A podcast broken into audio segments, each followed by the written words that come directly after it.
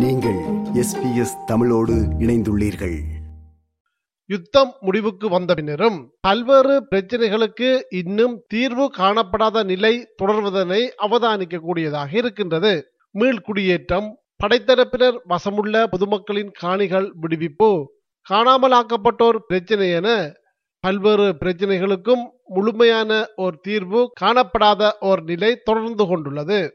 இவ்வாறானதோர் நிலை காணப்படுகையில் யுத்தம் முடிவுக்கு வந்துவிட்ட சூழலில் பொதுமக்களின் காணிகளில் ஒரு பகுதி விடுவிக்கப்பட்டாலும் வடக்கிலும் கிழக்கிலும் படையினரின் தேவைகளுக்காக ஆங்காங்கே பொதுமக்களின் காணிகளை சுவீகரிக்கும் செயற்பாடுகள் தற்போதும் இடம்பெறுகின்றது. பொதுமக்களின் கடும் எதிர்ப்புகள் காரணமாக அளவீடு செய்யும் பணிகள் இடைநிறுத்தப்படுவதனையும் அவதானிக்க முடிகின்றது. இதேவேளையில் வடக்கு மற்றும் கிழக்கு மாகாணங்களில் தொல்பொருள் திணைக்களம் வன ஜீவராசிகள் திணைக்களம் மகாவலி நதிநீர் திட்டம் போன்ற அரச அமைப்புகள் தமக்கு சொந்தமான பகுதிகள் எனவும் தமது ஆளுகைக்குட்பட்ட பிரதேசம் எனவும் அத்தோடு தமது தேவைகளுக்காகவும் அடையாளப்படுத்தப்பட்ட பல இடங்களை தமது ஆளுகையின் கீழ் கொண்டு வந்திருப்பது தமிழ் மக்களிடையே பெரும் அதிருப்தியை ஏற்படுத்தியுள்ள விடயமாக அமைந்திருக்கின்றது.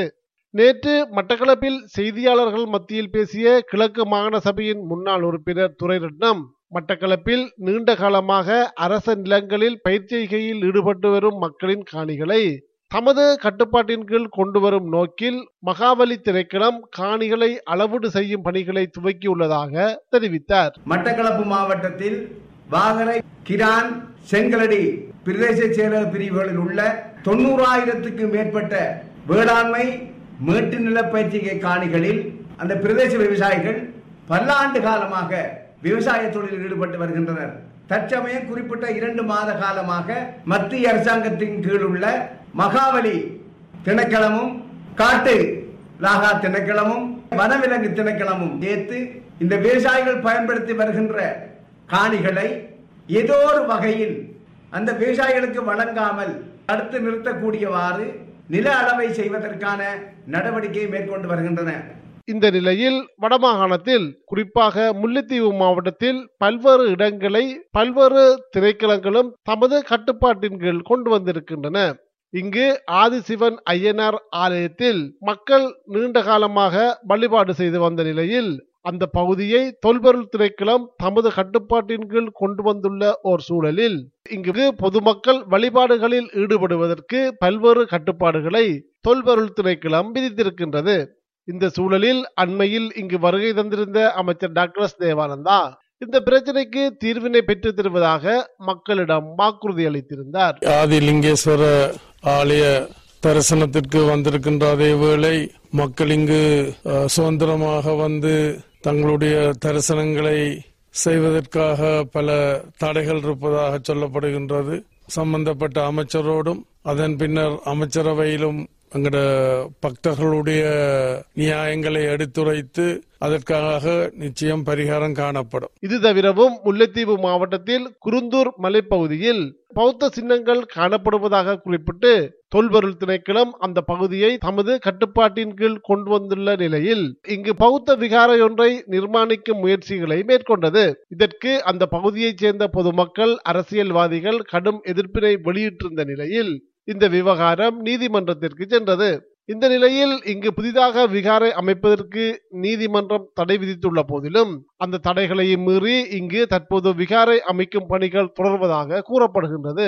சில தினங்களுக்கு முன்னர் இது தொடர்பில் சட்டத்தரணி தனஞ்சயன் கருத்து வெளியிடுகையில் இவ்வாறு தெரிவித்தார். இருபத்தி நாலு பதினொன்று ரெண்டாயிரத்தி இருபத்தி இரண்டாம் ஆண்டு கட்டளை ஒன்று வழங்கப்பட்டது. அந்த கட்டளையிலே பன்னிரெண்டாம் திகதி ஆறாம் மாதம் இரண்டாயிரத்தி இருபத்தி இரண்டாம் ஆண்டு அந்த ஆலய சூழல் அந்த கட்டுமானங்கள் எவ்வாறு காணப்பட்டதோ அந்த கட்டுமானங்கள் அவ்வாறே இருக்க வேண்டும் எனவும் மேலதிகமாக கட்டுமானங்கள் ஏதும் இடம்பெறக்கூடாது என்ற வகையிலே ஒரு கட்டளை ஒன்று பிறப்பிக்கப்பட்டிருந்தது. அந்த கட்டளையை மீறி தொடர்ச்சியாக அந்த ஆலய கட்டுமான பணியானது தொல்பொருட் திணைக்களத்தினாலும் இந்த குறித்த ஆலயத்தை சார்ந்த விகாராதிபதிகளாலும் போலீசாரினதும் இராணுவத்தினரதும் ஒத்துழைப்புகளுடன் மேற்கொள்ளப்பட்டு வருகின்றது.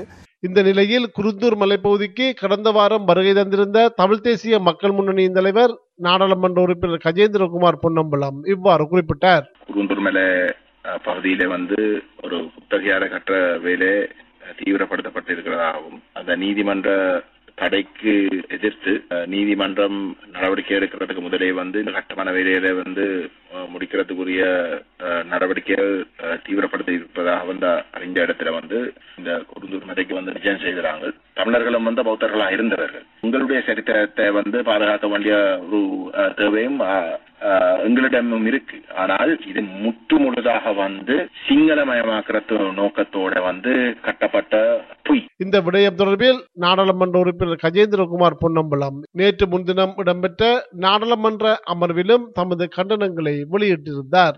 இது எஸ்பிஎஸ் வானொலியின் தமிழ் ஒலிபரப்பின் பார்வைகள் நிகழ்ச்சிக்காக இலங்கையிலிருந்து மதிவாணன். விருப்பம் பகிர்வு கருத்து பதிவு. லைக் ஷேர் காமெண்ட் எஸ்பிஎஸ் தமிழின் பேஸ்புக்